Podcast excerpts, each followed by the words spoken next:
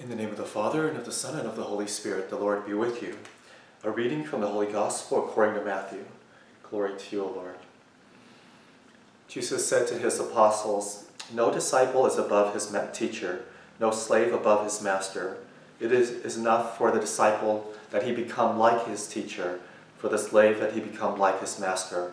If they have called the master of the house Beelzebul, how much more those of his household? Therefore, do not be afraid of them. Nothing is concealed that will not be revealed, nor secret that will not be known. What I say to you in the darkness, speak in the light. What you hear whispered, proclaim on the housetops. And do not be afraid of those who kill the body, but cannot kill the soul. Rather, be afraid of the one who can destroy both soul and body in Gehenna. Are not two sparrows sold for a small coin? Yet not one of them falls to the ground without your Father's knowledge. Even all the hairs of your head are counted. Do not be afraid. You are worth more than many sparrows. Everyone who acknowledges me before others, I will acknowledge before my heavenly Father.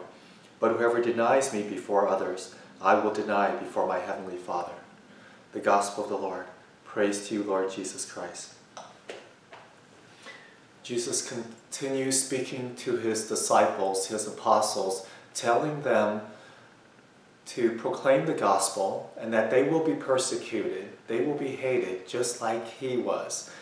And so, and he's telling them, be not afraid. Don't be afraid of them. Proclaim the gospel. Be bold. Be courageous. Nothing can hurt you without uh, uh, the Father's permission. And also, don't worry so much about the body. Don't worry so much about what others think.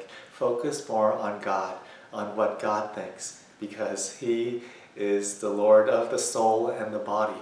So the body will die, but the soul lives on forever. So save your soul. Be pleasing to God. Focus on loving Him and not being afraid of others.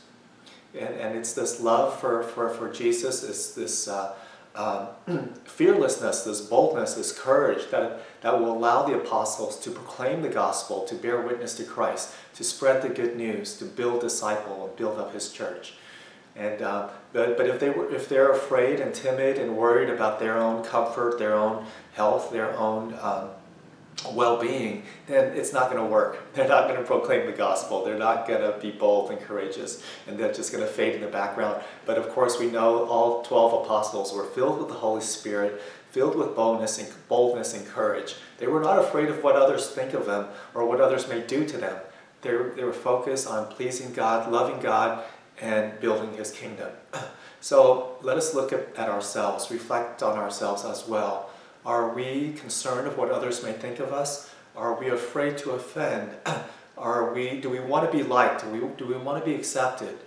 Um, and so we maybe don't proclaim the gospel and maybe water it down just to be safe, uh, just to please others. Who are we seeking to please? Others and their opinion of us or God?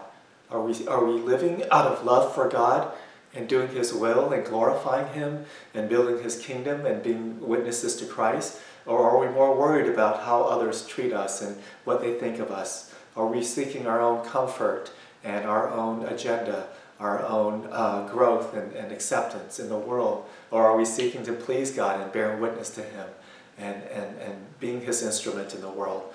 so we have to ask, your, we have to ask ourselves, are we living out of fear or are we living out of love? Are we, are we living because we want others to think well of us and to treat us well and, and for our, own comfort and, and, and, uh, and, and desire? Or are we seeking to, to love the Lord in all that we do?